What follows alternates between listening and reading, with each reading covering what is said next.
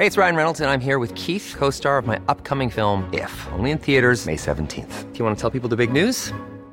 All right, I'll do. Sign up now and you'll get unlimited for $15 a month in six months of Paramount Plus Essential Plan on us. Mintmobile.com slash switch.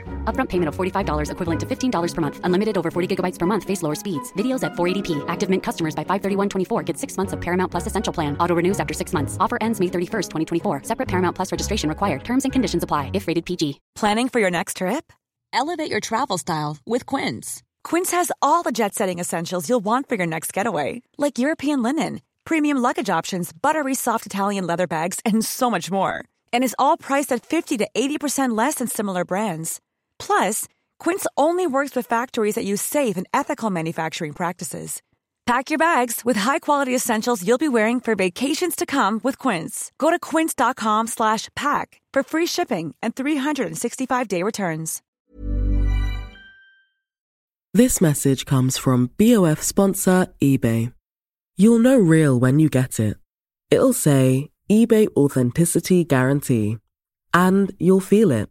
Maybe it's a head turning handbag, a watch that says it all, jewelry that makes you feel like the gem, or sneakers and streetwear so fresh every step feels fly.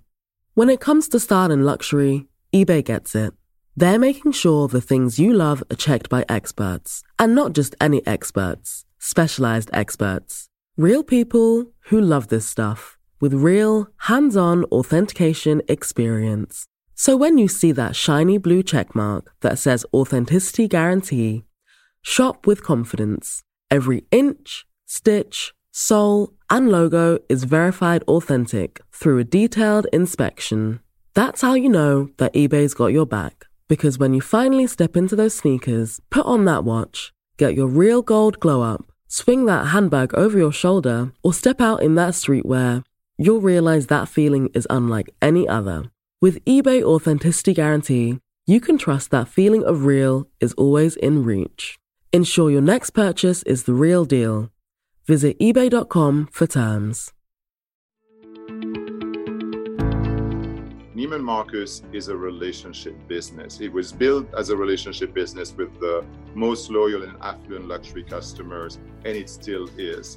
People were speculating about a Neiman Marcus bankruptcy long before the coronavirus pandemic actually happened. There was no sign for us of a bankruptcy in the short term because the business itself didn't have a problem. The debt that one carries and that we carried is a heavy burden. In 2020 fiscal, which ends at the end of this month, we were on track to generate more profit and to exceed our plan.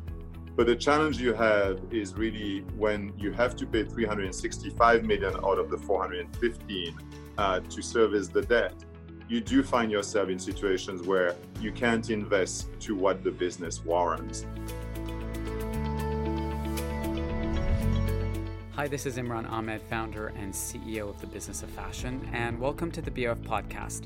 This week on BOF Live, I sat down with Neiman Marcus CEO Geoffroy Van Raemdonck, who has had the interesting challenge of managing not only one of America's largest department stores through the coronavirus pandemic, but also has had to navigate through bankruptcy proceedings under the Chapter 11 process in the US.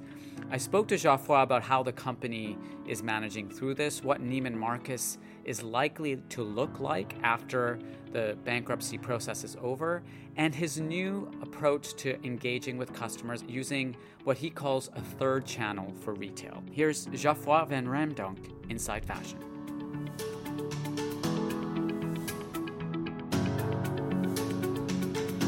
Uh, today, I'm thrilled to have with me the CEO of Neiman Marcus, Geoffroy Van Raemdonck, who um, has joined the retailer a couple of years ago at a very interesting time.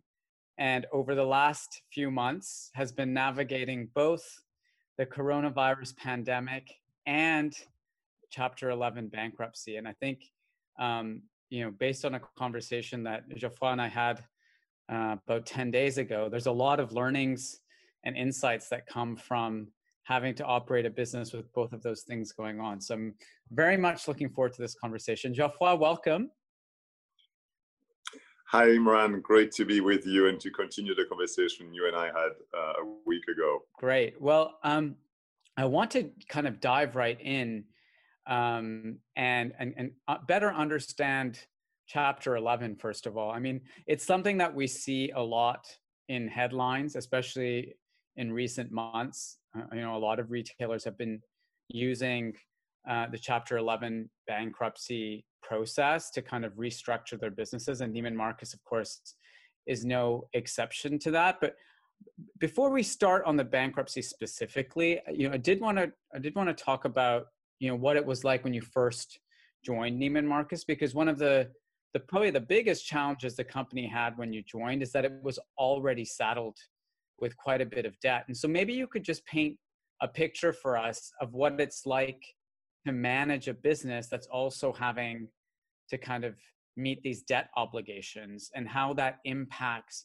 your ability to both manage the business and to innovate. So the, the business I joined two and a half years ago had had uh, multiple quarters of negative growth. And we focus on stabilizing the business first. And we had uh, eight out of uh, 10 quarters of positive growth. And then we looked at investing in the future and really leveraging what this business is, which is a relationship business and a digital business. And when you are when you have that, um, you basically have a constraint which we need to service the debt. And I think what it does is it brings a lot of rigor and a lot of uh, determination as to what are your priorities, where do you invest, and how do you make sure that your investment uh, bear fruits. And, and we've been able in those years to not only stabilize the business, but made significant in, improvement in investment in moving the business to be more digital, which we'll have plenty of time to talk about today. The debt is car- that, that one carries and that we carried is a heavy burden. And if you look at the business we had uh, pre COVID 19, we generated in 2019 uh, 415 million of adjusted EBITDA, which is 9% of our sales and, and very healthy and profitable business. In 2020 fiscal, which ends at the end of this month, we were on track to generate more profit and drive profitable and sustainable growth and to exceed our plan. But the challenge you have is really when you have to pay 365 million out of the 415 uh, to service the debt, you do find yourself in situations where you can't invest to what the business warrants. And the the way out of that is what we were doing, which is you drive profitable growth, and every year you have more profit and you can invest more. But it's a timely uh, process, and it it it is not in your advantage in an industry that is moving fast what happened to us is basically when the pandemic uh, happened and when we closed all our stores, it became clear to us that the profit of the year we're not going to continue at the rate of 415 million, and that in that case, it would become difficult for us to use our cash to maintain operation and also service the debt. And that's where the process of bankruptcy, in terms of not solving a business problem, but solving a capital structure problem is a path that allows the business uh, to have business continuity and to revive and exit uh, in a different shape. So I am very encouraged by this process because it allows us to eliminate 4.2 billion of debt to significantly reduce the future uh, service of the debt and to be uh, when we emerge early fall or late summer the one multi-brand retailer that will have the least debt. Um, in this process, also, we uh, got access to 675 million of additional liquidity, which is really important because we need to fund the business. We need to buy the inventory for the holidays ahead of the holidays, and getting additional cash is really uh, giving you the certainty that you can deal with the pandemic. So, not an easy process, but a, a, a very defining moment for Neiman Marcus Group because both Neiman Marcus and Bergdorf have a bright future with much less debt and a brighter future than they had before. Right. It's interesting that you position it as you know not a fundamental business problem, given that the the business, as you say, was generating you know more than four hundred million dollars in, in EBITDA. you know, but people were speculating about a Neiman Marcus bankruptcy long before the coronavirus pandemic actually happened. You know, why did why did a bankruptcy not happen before, and what was it specifically about this situation that you know made you and the board realize that you know it was finally time to pull the trigger? So the the speculate. I don't comment on speculation. Pe- people love speculation. Um, what what I see is facts, and the facts shows that the business had declined, and over the two and a half years, for eight quarters, we had positive growth and we had positive profit growth. And so that doesn't lead you to think that a business that generates 9% of adjusted EBITDA and that is growing is anywhere near or close to a, a bankruptcy. And there are many ways which we successfully did a year ago to extend the maturity of your debt. And so we had another four years until the debt was due and on the path of growth. And growth that we'll talk about from a digital standpoint is growth that growth that you can scale with limited investment.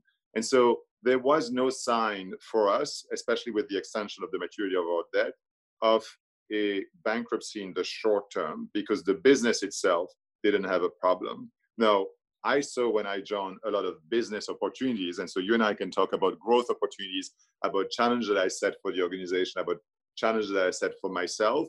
But an opportunity is not a problem. It's it's just the flip side of it.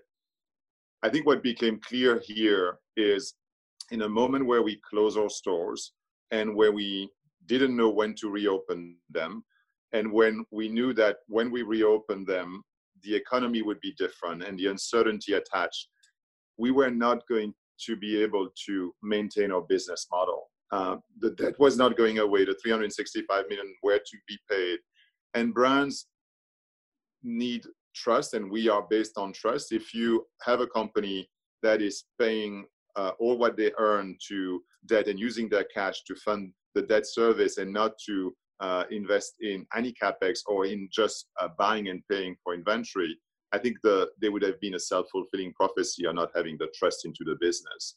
Um, now in situations like these um, typically companies have advance notice because they know they have a business problem and they plan their bankruptcy. We obviously hadn't planned for this outcome. And what's remarkable to me and, and, and gives me a lot of confidence in our business is that we were able to get a deal with 75 plus percent of our uh, secured creditors to convert some of their debt into equity, uh, but not all their debt. And there's a belief from all our creditors, or the vast majority, in a binding agreement that it is in their best interest to own the company uh, and to see it go uh, forward. And in exchange, they're forfeiting the debt that we are owing them. And so there, there was a, you only have those situations when the debt holders believe that owning the company will be a better outcome for them than uh, claiming the debt. Mm-hmm. So the fundamentals of the business you know, two and a half years after your arrival were strong. You know, the creditors were willing to agree to this deal, mostly to reduce your debt load. Um, but there's also been talk of store closures at Neiman Marcus, even as, as, as recently as today. Um, you know, again, a lot of speculation about what Neiman Marcus post uh, this current crisis looks like. But can you give us the kind of uh, you know clearest indication possible of what the store portfolio will look like you know there's been rumors about a closure of the hudson yards store you know there's several other stores walnut creek washington d.c all of these stores what will happen to the store portfolio even if that wasn't part of you know the main goal wasn't to kind of radically um, you know reduce costs it was mostly about re- removing debt so i think we need if if you look at what is neiman marcus post pandemic and post emergence of our Chapter 11.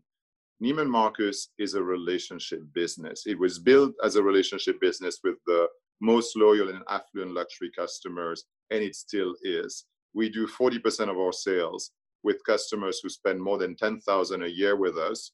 In average, they each spend 50,000 a year with us, and we retain 97 plus percent of those. So we start from a notion of a luxury customer that is loyal to us. that relationship historically and today is often originated in the store and it's nurtured in the store not only in the store but when you are facing your sales associate when the alteration specialist is there that's where the trust gets built and then it continues now what what we're seeing is that that relationship business is the core but the avenue of growth for us is that we are a digital business and digital means two things. It means that you can scale at very low cost, and it means that you have data that allows you to personalize the interaction and drive more loyalty. And so when I talk about a digital business, we are the largest luxury e-commerce site and platform in North America with 1.4 billion of revenues. We have on neimanmarcus.com 17 million visits a month, and these are pre-COVID-19 numbers. So we already have a platform that is digital. And now what we've um, built during the, the, the pandemic and demonstrated to ourselves is that we can create a third channel, which I call sales digital, a sales, uh, sorry, digital sales assisted channel, which is or sales associates can sell to you when you're not in front of them, when you're not in the store. And that is fantastic because we can basically scale that relationship that used to be time bound and space bound to the location of the store and the hours open, the opening hours of the store, to engaging with you and being present in your life at any point of time. And so that digital component is very, very important, but it originates in the stores. The second thing of the digital interaction is that I can collect so much more information about you. Every action you have online or every reaction you have from what I suggest to you through or uh, clienteling app leaves a fingerprint and I get to know you much better across all categories, all brands, and now I can personalize offers to you or I can reach customers in a much better way. And so the business we're seeing remains a relationship business, but it's going to be powered by digital and the benefit of digital is going to, to be the data that we can personalize and the economics of that is very attractive. Now, the question on the stores then says, what where do the store fit in this? Well, they fit at the center of the equation because I started the, the, the answer by the relationship is more often built in the store. And it's if it's not built in the store, it's nurtured in the store when you go to uh, do alteration, when you go to the restaurant in the store. So we see stores very important and a cornerstone of our future. Pre COVID 19, all our stores that were open for more than a year were profitable right now, what we're doing is looking at our footprint and maximizing the footprint in a way that maximize the relationship. So how many stores, what stores do we need so that we can have the best relationship and nurture them in the most uh, sustainable way. And then we're looking at our network and basically saying, how do we optimize for profitability in a digital world and post COVID 19? And we're having a lot of conversation with landlords as to what should be the terms of or uh, rent and obligations go forward. And that's really an assessment we're making right now. There's no decision as to what stores we will close that have been made. There's also in um, what what you're referring with some of those stores, stores that have value from a uh, real estate standpoint. The rent is lower than the market rent and we need to see if we're best to operate the store or if we are best to sell the store and would make tremendous uh, value for shareholders and our lenders by selling the lease of the store. And then we can still operate the store or, or, or not. And so there's a broad review right now, which is under consideration. There's no decision made. There will be some store closing because the world doesn't require as many stores, or there will be stores that may be shrunk in their footprint, in their size, uh, but it is uh, not a massive part of what we're doing. It's a single digit number of stores and it's, it's very surgical. So you have, I think, 43 Neiman Marcus stores. So you're saying less than 10 of those stores um, will be closed after this process, but uh, are in consideration. And then the number of stores that will close is really um, a matter of what we are able to do from a, a, an economical standpoint because I, I want stores that uh, play a key role in relationships and so that are going to be profitable and that I know I can maintain to the level of standard and engagement the customers and the brands need. So, in order for that to happen, can you, you know, along the dimensions of location, um, you know, arrangements with the the lease and and and and uh, landlord and profitability, you know what is it amongst those three factors that helps create like the perfect store in this Neiman Marcus of the future? I think the perfect store for me is the store. We, we assess our stores based on different elements, but there's three elements that are really important to us um, from a customer standpoint, and there's elements from a brand standpoint.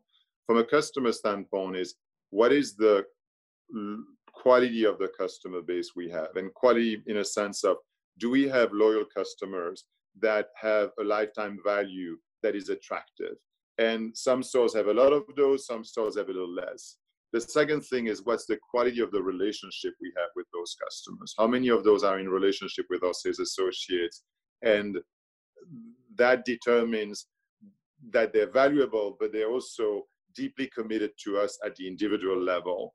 And then the, the third one is how much of those customers are digital? How much do they engage with us in the stores, but also through our Connect app, through um, following us on Instagram, or through uh, navigating or or buying from from the internet? And when you have a store that has a lot of customers with a high potential of lifetime value that are deeply engaged with our customers and are very uh, digital, then that store has tremendous value and we need to maximize the economics of that store at the store level but we also know that we create value outside of the store when the customer engage with us outside of the store. And so that that that's really the way we look at it. And then we also look at what's the value of this store for the brands. And there's some geographies where we have multiple stores in one city which would say maybe less stores could achieve the same relationship because we know there's transference to other stores when we do that and where brands have a lot of stores. And therefore, having an additional store when the brands are already well represented with us and by themselves is not as, as valuable to them. And then there's other cities where the brands are not very well represented. We capture all the right audience there, and it is a service to the brands to keep that store open. So it, it is a multifaceted equation. Um, we do know in markets where we have multiple stores that we can calculate that the transference to the existing stores will be high and the profitability of that uh, move will be very profitable. And then there's markets that we we don't want to leave because they're very valuable markets. And the presence in stores means you have a digital presence as well. But you can't confirm which those markets are today. You're not able to. We we, we can't, um, and frankly, for two reasons. One is we are in negotiations with landlords, and those negotiations are are, are, are confidential but also you never know until the end. Uh, and therefore, rumors are the worst thing that can happen for sales associates because given that the number is a finite number, I don't want all our teams to think that there is something happening while it is actually by by exception. And we believe that there is an opportunity for us to um, negotiate with landlords something that is attractive to them and attractive to us that maximizes the number of stores. I, I think that there was a moment in time where we, the industry thought stores are over. And what I'm telling the industry is that when you're in a relationship business, that is the core of your business because the human interaction is so much stronger. And then the growth opportunity is to take that human interaction that starts in a store and make it live 24 7, regardless of where your customer is, in a digital fashion. But for me, I know that if tomorrow I move and I have zero stores, the strength of the relationship I will have will be diminished. And, and that is what, what we provide to the brands is access to customers that they can't access themselves. It's interesting to think about stores as an acquisition channel, you know, for digital, because I think previously, I think people saw that relationship as reverse, which is, oh, I might find someone uh, through my website and then kind of convince them to come into the store. Um, the other the other element I, on the bankruptcy that I just wanted to touch before we look at the kind of you know new business model is around the the brands themselves. So you know when you have these big brands like Chanel and Gucci and Dolce and Gabbana and others that have been listed as some of the creditors owed most money. I mean, how do you convince them to keep sending you product when when this whole situation of uncertainty is going on and when you still owe them money and all of that stuff is happening? I, will start by saying that it, it is probably the most painful part or one of the most painful part of this process is that the process is court regulated. There's regulation as to what and how much we can pay of pre-petition claims. And when you are in a trusted relationship business and you owe something to a brand partners who is loyal to you and you're loyal with uh, to, it, it is a very uncomfortable situation. So it's been very difficult to be in that situation on our side and very unpleasant for the brands. I think what the conversation have been with the brands is that we are we have a critical vendor program that allows us for specific brands to pay some of the pre-petition claims and alleviate the burden on them. The good news is that we were paying on very short terms for the brands. And so most of the brands have less than 10% of the annual business that they did with us that was owed.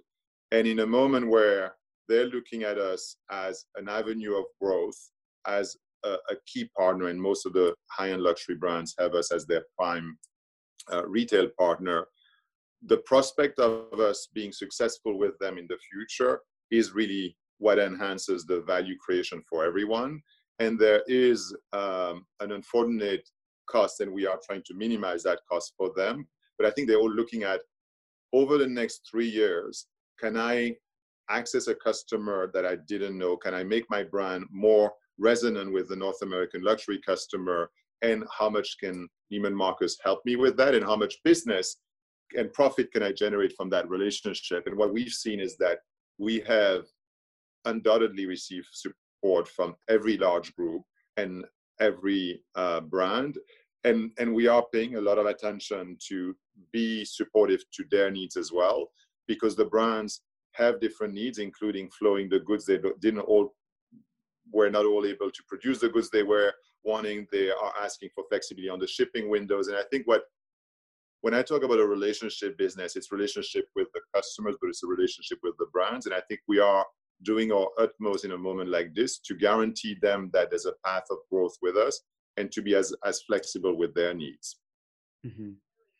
Okay. And the last thing on the bankruptcy is you know can you just map out for everyone what happens from here on in until kind of you're out of this slight limbo state where people aren't 100% sure what's going to happen but the, the process is quite determined in the sense that we came in this process with as i mentioned more than 75% of the binding agreement with the secured creditor so we and we have financing for the of 675 million for the bankruptcy and a binding commitment to get 750 million at emergence. So emergence is happening, uh, and the business will continue. Um, what's still uh, fluctuating is the pace at which it, we will emerge. We filed on May 7th. We committed that 45 days later we would uh, or we would um, submit actually 60 days or 75 days later, we were going to submit our restructuring plan, which is called a a disclosure statement, and that's this Friday. And Friday, we are uh, submitting our disclosure plan, which explains how we're going to settle all the financial claims that are still outstanding. And then we have a month to solicit support and solicit the issues that needs to be resolved that were not addressed in the plan. And our confirmation hearing is scheduled on uh, August 30th. And so if everything goes as planned and the issues get resolved, then the judge approves the, the, the, the, the deal and we move to emergence in the first part of September.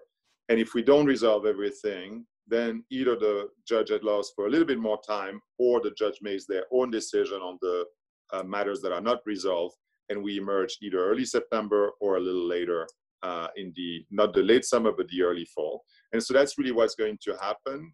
And this is court regulated the, the court has stated that he doesn't want to slow down the process, that he is committed to business continuity, and he's committed to a fair outcome. And, and so we are all uh, parties negotiating the things that need to be negotiated. We talked about landlord conversation and others, and then the judge ultimately uh, will will make decisions so that we can emerge uh, in in due time to to be then a very agile business, which I along or 14,000 employees are looking forward because when you have 4.2 billion debt less and when you end up with less than 1.3 billion in debt, uh, we will be the best poised to to revive growth. It's really a game changer. So, what's your confidence level that this will all be done by August August 30th? Do you have a sense of confidence that you can convey? So you know, it, I'd be presumptuous to have too much sense of confidence because it would show that I have too much control. The judge ultimately is the one who's going to pace this so that everything we do is fair for all the parties involved. What I can tell you where my confidence is, is that we've committed to a series of milestones, uh, submitting a first day motion, submitting uh, uh, the DIP financing, and the ju- we've done our part. And on the 17th, we're submitting our plan. And the judge has, in every single case, uh, basically made a decision and allowed us to move forward. And so, if history repeats itself, we are on track for doing that, but the judge is the one who's going to um, ultimately pace this to the right outcome. He's clearly expressed that business continuity and getting the business out of the process is a priority for him. Um, so my level of confidence is is really high, and I sleep well at night. There's other elements that keep me up at night, and they're more about the excitement, the thrill of the growth we can have and the daunting task to transform our business, but the exciting task, uh, this doesn't keep me up at night. Okay. Hey, I'm Ryan Reynolds. Recently, I asked Mint Mobile's legal team if big wireless companies are allowed to raise prices due to inflation. They said yes. And then when I asked if raising prices technically violates those onerous two year contracts, they said, What the f are you talking about, you insane Hollywood ass? So to recap, we're cutting the price of Mint Unlimited from $30 a month to just $15 a month. Give it a try at mintmobile.com slash switch. $45 upfront for three months plus taxes and fees. Promo rate for new customers for limited time. Unlimited more than 40 gigabytes per month. Slows. Full terms at mintmobile.com. Burrow is a furniture company known for timeless design and thoughtful construction and free shipping. And that extends to their outdoor collection. Their outdoor furniture is built to withstand the elements, featuring rust-proof stainless steel hardware, weather-ready teak, and quick-dry foam cushions. For Memorial Day, get 15% off your Burrow purchase at burrow.com slash ACAST and up to 25% off outdoor. That's up to 25% off outdoor furniture at burrow.com slash ACAST. This message comes from BOF sponsor eBay. You'll know real when you get it. It'll say eBay Authenticity Guarantee. And you'll feel it. Maybe it's a head turning handbag, a watch that says it all, jewelry that makes you feel like the gem, or sneakers and streetwear so fresh every step feels fly. When it comes to style and luxury, eBay gets it. They're making sure the things you love are checked by experts, and not just any experts, specialized experts. Real people who love this stuff with real, hands on authentication experience. So when you see that shiny blue checkmark that says Authenticity Guarantee, shop with confidence. Every inch, stitch, sole, and logo is verified authentic through a detailed inspection. That's how you know that eBay's got your back. Because when you finally step into those sneakers, put on that watch, get your real gold glow up, swing that handbag over your shoulder, or step out in that streetwear, you'll realize that feeling is unlike any other. With eBay Authenticity Guarantee, you can trust that feeling of real is always in reach. Ensure your next purchase is the real deal. Visit eBay.com for terms. Have you ever owned something that inspired you to up your game? For me, I got a chef grade range recently, and now I'm cooking new things every single night. Seriously, no cuisine is off limits. The point is, when we own exceptional things, they inspire us to do exceptional things. The all new Lexus GX has an exceptional capability that will have you seeing possibilities you never knew existed. Its advanced technology and luxurious interior mean that wherever you go, you'll never go without. I can picture myself with a car full of groceries, cruising down the highway, soaking up the sun with the available dynamic sky panorama glass roof. Ah, pure bliss. Live up to the all new Lexus GX, luxury beyond limits. Experience amazing at your Lexus dealer. Well, let let's move on to that now because if if managing the bankruptcy itself wasn't enough, you've also been managing a business in the midst of this pandemic and as you say, business continuity at a time like this while you're going through such a process is absolutely critical, but your business continuity plans were, you know, uh, somewhat limited by the pandemic and the closures of all the stores and you know but it's also been a great time of learning for you geoffroy and i think I, I, was so curious when we had the you know our last brief conversation to hear about this third channel that you mentioned earlier which is you know i think people have been talking about omni-channel and omni means many but most of the time people were talking about you know digital or physical. But this third channel that you've you've been focusing on with the with the Connect app. Talk to us a little bit about how you know how you activated that, you know what you've learned, and why you're so bullish on this as kind of part of the future business model for Neiman's going forward. So the the Connect app, which is either NM Connect or, or BG Connect, is the center, but not all of what I call sales assisted channel. And so if I go back in history, the business was a store business and all the relationship was with a customer uh, and a sales associate, but it was linked to the location. It was constrained that when the store was not open, when you were traveling, you couldn't have that beautiful relationship. Then 20 years ago, we went online and we're one of the first to develop e-commerce, which had all the benefit of you can shop anytime, you can shop any SKUs that we have in our warehouse from anywhere, but it's a self-serve model. And both models have coexisted and for a longer time we've talked about omni-channel and some of us in prior lives would have said or, or i've been guilty of that uh, many years ago saying i really need to have all my online customers shop in the store because then they become more valuable.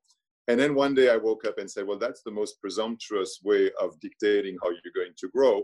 You grow by making yourself available to the customer wherever and however they want and you basically need to create solutions for them. And so the solution we're creating is basically saying, we are going to create a relationship with you. It's a human relationship. And then you're going to um, exercise and activate that relationship, either only online if you're an online customer only, um, but then that's a digital sales assistant, and you don't need now to just do that as a as a self-serve, or when you come to the store, we're going to give you the ability to connect with us, um, no pun intended on, on the name of the, the application, 24 7 and continue the, the relationship. And this tool required a lot of back-end investment to have a single view of the customer, to have data intelligence. So we invested a lot in my first year.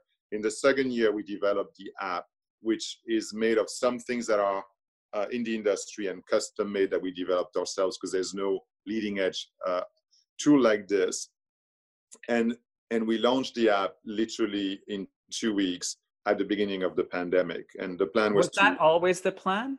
Well it was the plan to launch it to 50 people for a month then to launch it over five months to 5000 employees. And when we closed the stores we basically said well we have one solution which is to accelerate and we launched it to 3500 nm associate in one week then we went to the rest of the associates over the next two weeks. And so I learned a lot about, um, I thought we were ambitious to do this over five months. You can shrink it. I don't recommend to do that that pace, but I learned a lot, and the team and the organization learned a lot about the pace at which you can do things. The amazing thing here is this tool fundamentally changed the interaction because it's a clienteling tool, and we've had or 3,500 of our sales associates have used it, and we've had 1.3 million of interactions with customers. And it's it's literally interacting with you. But then the special elements of that tool is that the sales associate gets a lot of intelligence. It basically tells the sales associate, this is the moment to call and engage with that customer. This is what I would recommend you recommend to that sales associate. And so that's the intelligence that we didn't have. Is before. that powered by some kind of AI? It's powered by AI. It's um, I think it's in, in, in, in it's infancy and it's version 1.0, but it is very geared towards when is the right moment and where the customer has propensity to buy and what should you recommend based on what they've bought recently or what lookalike are buying. And then we have a lot of styling capabilities. And so we can actually put outfits together in a very creative way as opposed to sending you by WhatsApp four pieces of clothing. And the customer has seamless ways to connect with us. And at the end of the day, the customer can say, I want it. And the sales associate can ring the sale from their phone wherever they are. And so it's a clienteling, but it's also an e-commerce tool and it's a closed loop tool because the more it's like netflix the more you look at things and you say i like i don't like the more you buy um, and soon the more we can read the tenor of the text the more we know you and the more we can predict better for you and then the more we can look at lookalikes. And so this channel represented 20% of our sales during the pandemic. And that's the sales that we registered then there but the 1.3 uh, million interactions led to many other sales that ultimately happen in the store. So there's one interaction that is quite unusual in a sense because of the category. We had a sales associate in Florida, in California, who was in in connection with uh, one of her clients, and they were checking on them. Then they basically realized that the couple had a, a 20th anniversary. It led to talk about jewelry. It led to introduce a seven uh, diamond, a seven carat flawless diamond, and ultimately to the sale of that diamond during the confinement. And so if you think of it, and the, the transaction value was of the diamond? uh, well, we uh, more than half a million. Uh, and so if you think of this tool is not about selling, it's about engaging with you. It's about assisting you in a digital way. It's about being there and present at the moment that matters for you. But then when the moment matters and you have an anniversary, we actually can deliver. Uh, and obviously, there's been many more sales on the beauty front or the shoe front. But even in our most um, elevated offering or more complex and emotional purchases, the tool functions. And to me, that's the future. It's this ability to be there in your life at all times so that I know exactly where you are in your mind and I can then uh, meet your needs and desire. Yeah. I mean, we've all been hearing about, you know, sales associates using messaging apps like, you know, WhatsApp to engage with their clients. And I understand from what you've said what this tool is like for the sales associate. So it helps you make recommendations and it helps you um, know when to contact a customer. But on the customer side, is it, you know, what's the interface? You know, is it is it a text messaging style interface? I mean, how does is it inside the existing Neiman Marcus app? How, how does a customer engage with the sales, sales associate? So the tool is it, it's in its iteration. I think the tool has made great progress on the sales associate side. It is uh, very flexible on the customer side because it can be uh, a text, it can be a WhatsApp, it can be an email, and it can be an interaction through our website. We can interact by putting a card for you, or you can put things in the cart and then send it to your sales associate. So it has different functionality. Ultimately, where it will reside um, in the most branded way is when we relaunch our app at Neiman Marcus um, in uh, the beginning of 2021, and when we incorporated with the app we relaunched last February for Bergdorf Goodman. That's where it will be the most branded. Right now, it's very branded in the interaction we have when it's online, and then it, it exists uh, through email or, or text or WhatsApp. The difference from um, not having the tool is that it is a closed environment. So we capture the information of all the interaction. If it is online, the customer has views of all the inventory. And if it is through text, the sales associate on the app has viewed and access to all the inventory. And so we can text each other, but then I can basically say the sweater you're wearing is available and I'm going to have it shipped to you. And I'm actually selling and pulling it out right now from this store in, in California. And so the, the fact that it resides in one place makes it highly, highly efficient. And then the styling um, is is great because the styling is basically the sales associate gets styling recommendations. So they don't need to do a styling themselves, but they can build a style as well. And they can send a style and that appears in a in a format that is just not just JPEG, JPEG, JPEG. Um, now the tool will evolve and look different. I think the app is really where we want to drive the frequency from the customer standpoint so that the customer engage with us and we don't necessarily always are the one who engage. Um, but it is a, a total new way of doing. It is also a new way for us to look at our population of sales associates. For the last two years, we had 60 digital stylists. So they were personal shoppers selling online and they were doing each more than a million. We now have 5,000 digital stylists that sell to store customers when they're not in the store, but also that sells to online customers. And we know allocating our best customers online to sales associate and giving them the choice to have a digital stylist. And so we fundamentally changing the nature of the job of our associates. They're no longer people in the store serving traffic.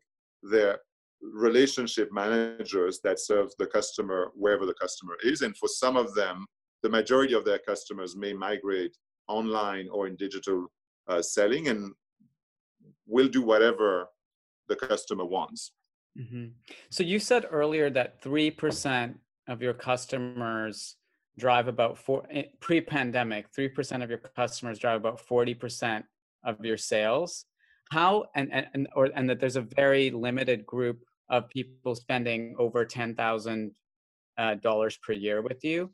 You know in terms of measuring the effectiveness of this of this tool because i'm assuming a lot of the interactions are with these kind of vip clients how much of that revenue have you managed to preserve? Well significantly because when you look at when you look at and, and we're reporting our store our, our results next week so I'm, I'm a little constrained what i can say but when you look at the stores that are open right now for appointment they do more than half of the business they did before uh, last year. And that's literally with one um, tenth of the traffic because it's by appointment. So what we're seeing is that in a physical environment, we can make appointment and have customers come to the store and and just uh, rely on customers that either reach out to us or that we reach out to. And that's the strength of the relationship. What we also see is that the stores, when they were closed, did a third of the business that I just mentioned that when they opened for tra- for appointment. And so even when the stores were closed, we were able to do a significant amount of sales from our sales associate, either uh, through the old way of calling or through the new app. And, and that's to me what, what is critical in the future of our business and why I call it a relationship business is we are all focused on customers who have a lifetime value with us. We're not focused on driving traffic. We're not focused on driving, um, gaining market share. Obviously, we like market share, we like traffic, but it's not the goal. The goal is finding the customers who we can migrate to be loyal to us and spend a lot to us, because that's the value we bring to the brands. When I have a customer who spends 30,000 with us, they have appetite for many brands, and I can do the service that I aim to do for the brands, which is basically introduce them to very qualified luxury customers who don't uh, shop with them today. And when I have a customer who spends 30,000 with us, I get to know luxury customers from every brand, every category, and that insight I can now share with the brands. And I can also target customers. What's the customer who is most likely to buy Louboutin who's not buying Louboutin shoes today? I have that wealth of data and I can do micro targeting for the brand so that they expand the reach of their brand to new customers. And when I talk about being a luxury customer platform, it's offering that type of service to the brands. I can only do that if I know the customer. Otherwise, I have customers who buy one time and I can connect a brand with a one time customer. There's no value added in that. It's not a sustainable model. Um, so, so that's really why everything that is relationship is critical to us and that digital sales assisted has economics that are incredible existing customers have no cost of acquisition and digital can scale exponentially so but let's talk about acquisition because clearly you know a lot of the business that you've been able to do has been built on existing relationships, maybe long standing relationships with customers. And earlier we were talking about the stores as a channel to acquire new customers. So there's two parts to my question. First is with these kind of open and closed, like the, the, the uncertainty around, you know, clo- further closures and lockdowns, you know, in Texas and in California and Florida. Um, how do you manage to use the stores if they're they're not open? And number two, um, you know, Neiman Marcus has you know tra- traditionally had this kind of reputation of being a slightly fusty retailer that uh, caters to an older client. When we know that a lot of the growth in the market is being driven by millennials and Gen Z, so like, how are you going to use those stores to acquire new customers if a a lot of the stores are closed and there's a lot of uncertainty around them for the next six, 12 months. And B, some of the customers you want to attract maybe aren't even interested in going into Neiman Marcus. So there, there's a misconception that we have an older customer. 48% yeah. of our customers are millennials or Gen X. And so we have a customer that spans across all the, the, the generations. My, my view of obviously nurturing the customer you have is important, but customers do age. So we need constantly to have new customers and we need to make sure that the representation of the younger generation I'm very focused on store to build relationship. And so the, this tool allows us to do that. But we also have a platform online that attracts 17 million visits a month, visitors a month. And that has a, a perfect location to attract customers. And once we have a revived app that has many more functionalities, there'll be a place for, for that uh, group of customers, digital or not, to interact with us and increase their frequency of engagement. We are very focused in, you're talking about the challenges we face right now, which is the stores may not be open, customers may not want to go to, to the stores. And we are addressing this with our fall campaign. Our fall campaign is called Your Neiman's, and that's for the Neiman Marcus brand. And it's basically highlighting, and it's a homegrown campaign, shot with our associates, shot with their testimonials, that shows the breadth of service we can offer. And it's not omni-channel. It goes from the traditional store visit, the appointment visit, or the traditional online sales. But as the curbside, there's the service we offer in store. There's the return you can or the pickup you can have in stores.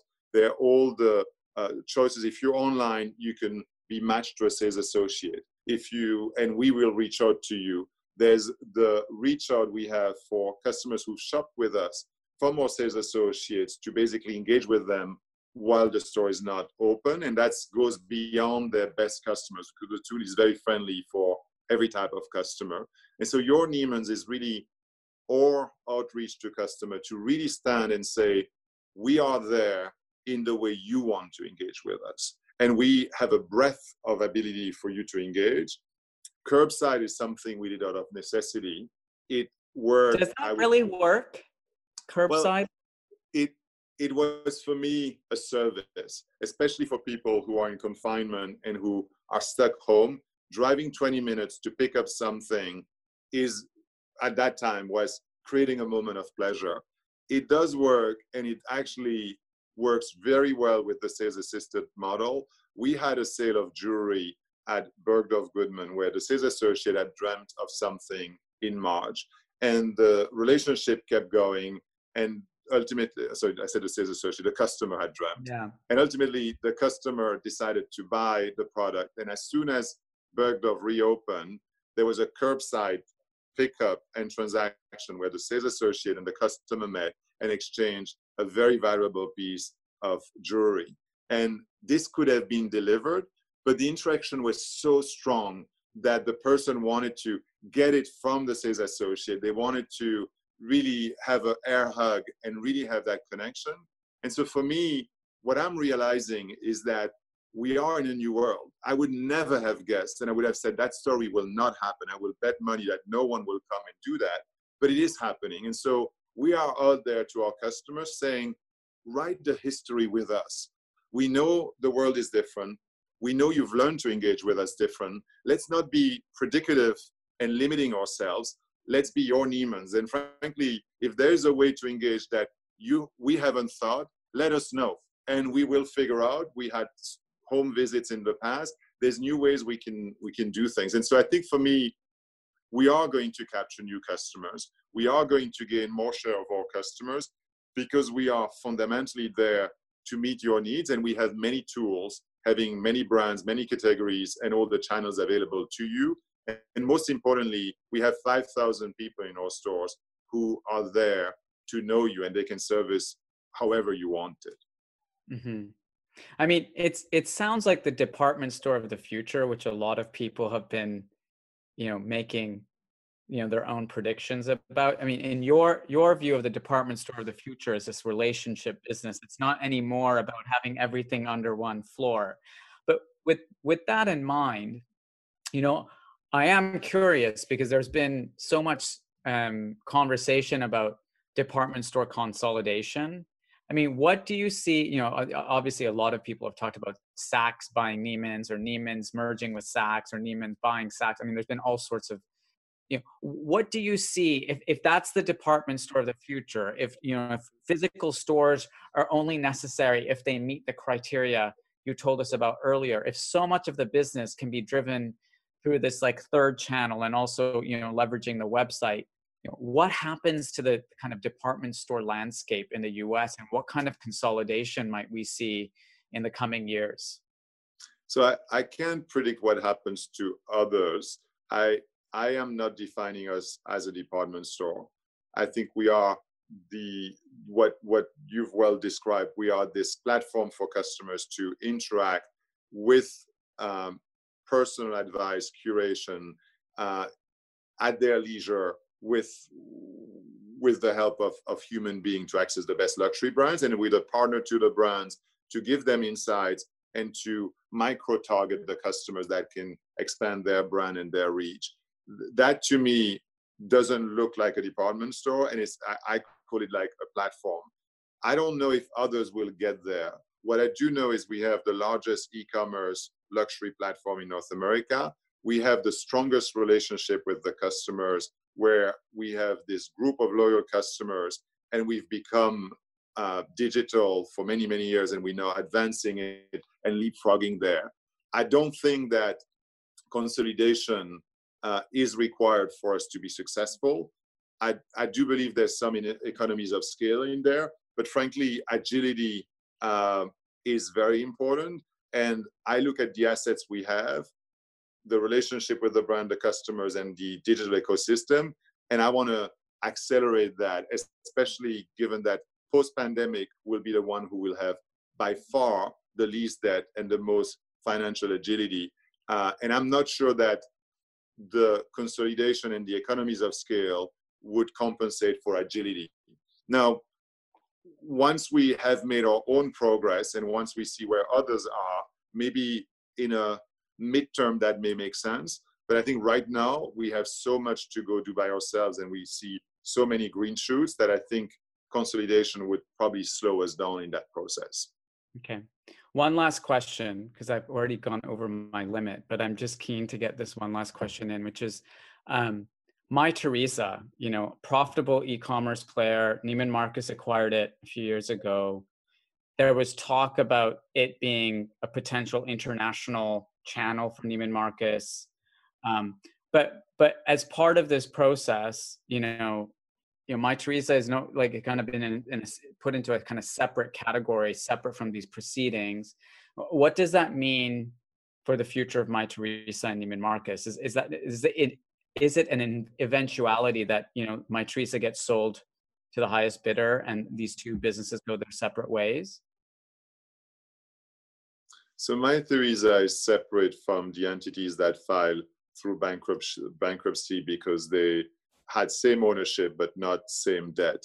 And so Mytheresa currently resides at the holding company that didn't file for, for bankruptcy and operates business as usual and will will continue on the same path of, of business and eventually could be sold, could be IPO'd, whatever strategic option will will be relevant and and and that's that's really the course of action and then there's some um, elements of that relationship that are being discussed through the bankruptcy but the my theory is that business is not part of this process.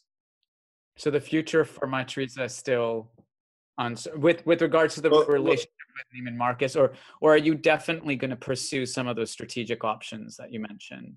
Well, the the what's interesting to look at is Neiman Marcus Group has at the Inc. level, not the entity that filed, had multiple entities, and some of them were the entity that filed that had Bergdorf and Last Call and Neiman Marcus. But every business has been run separately, independently. The business in North America have some shared services in terms of warehouses and IT support. Mytheresa that has always uh, operated on its own with its own branding, its own team. And so really nothing changes there. They will be owned by the same owner. That owner uh, will no longer own this company. And, and I think the, the, the relationship between Neiman or Bergdorf was a sister company and, and that, that will not be the case. But it, sure. it really doesn't impact the bright future for, for Mytheresa. Okay. Well, Geoffroy, thank you for that. I, I, personally took a lot away from that because I think, as I said at the beginning, the whole chapter 11 thing is kind of understood at a very superficial level, I think. But, you know, the amount of work you need to do to work with the creditors and the brands and, you know, keep the business going is, uh, it's a lot, especially in the midst of a global pandemic. Um, and, you know, I think the, the idea of this third channel you know based on the conversation i've had with you but also other retailers it seems like there is a completely different way for retail to, to happen in the future.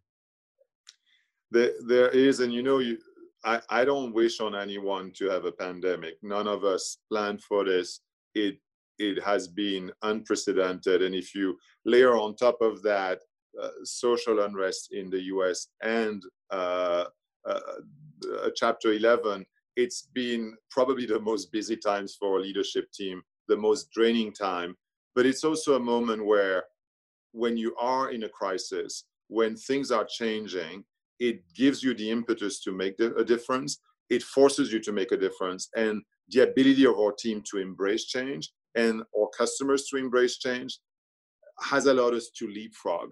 And so I actually think that we didn't wish this, but we now need to realize that the, the business is different and it presents itself with wonderful opportunities the because the customer wants something else and the question for all of us is going to be who can be agile enough to go capture those opportunities and who can flawlessly execute and we're seeing across the brands brands that are moving into very innovative ways to present their product, to reach out to customers, to develop their, their collections. And I think that's going to be the brands that are going to succeed better than others. And those that are not necessarily taking this opportunity to change how they function, I think that will be a miss uh, and reflected in, in, in, in, in, in their uh, success in the future. So for me, it's painful, but it's a one time opportunity to leapfrog. And the the disruption we've had has only given one choice but to leapfrog. Yeah. uh, and and and to make sure that not only do we go through the chapter 11 and emerge uh, but most importantly that when we emerge we pose for success and that we have the team with us that is all motivated and able to to drive those changes. And we continue to invest in the version of the version 2 of NM Connect and invest capital during the pandemic because we do know that that is uh, the way to accelerate. Okay. Well, thank you for your time today, Geoffroy. Thank you to everyone for joining us for the latest episode of BOF Live. Uh, we hope you'll keep tuning in. Check out next week's calendar available, available on businessoffashion.com slash events. I bid you a good day, Geoffroy, and thank you everyone for joining us. Thank you, everyone. Thank you, Imran. Bye. Bye. Bye.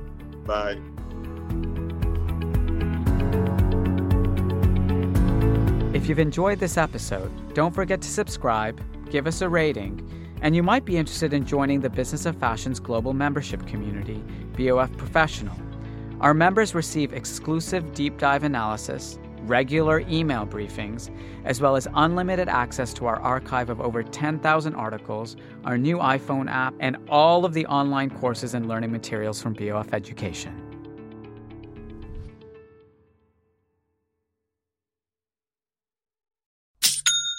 You know that's the sound of another sale on your online Shopify store. But did you know Shopify powers selling in person too? That's right. Shopify is the sound of selling everywhere online, in store, on social media, and beyond. Shopify POS is your command center for your retail store. From accepting payments to managing inventory, Shopify has everything you need to sell in person. With Shopify, you get a powerhouse selling partner that effortlessly unites your in person and online sales into one source of truth. Track every sale across your business in one place and know exactly what's in stock. Shopify helps you drive store traffic with plug and play tools built for marketing campaigns from TikTok to Instagram and beyond. Plus, Shopify's award winning 24 7 help is there to support your success every step of the way. Do retail right with Shopify. Sign up for a $1 per month trial period at shopify.com slash BOF, all lowercase. Go to shopify.com slash BOF to take your retail business to the next level today. Shopify.com slash BOF. Have you ever owned something that inspired you to up your game? For me, I got a chef grade range recently, and now I'm cooking new things every single night. Seriously, no cuisine is off limits. The point is, when we own exceptional things, they inspire us to do exceptional things. The all new Lexus GX has an exceptional capability that will have you seeing possibilities you never knew existed.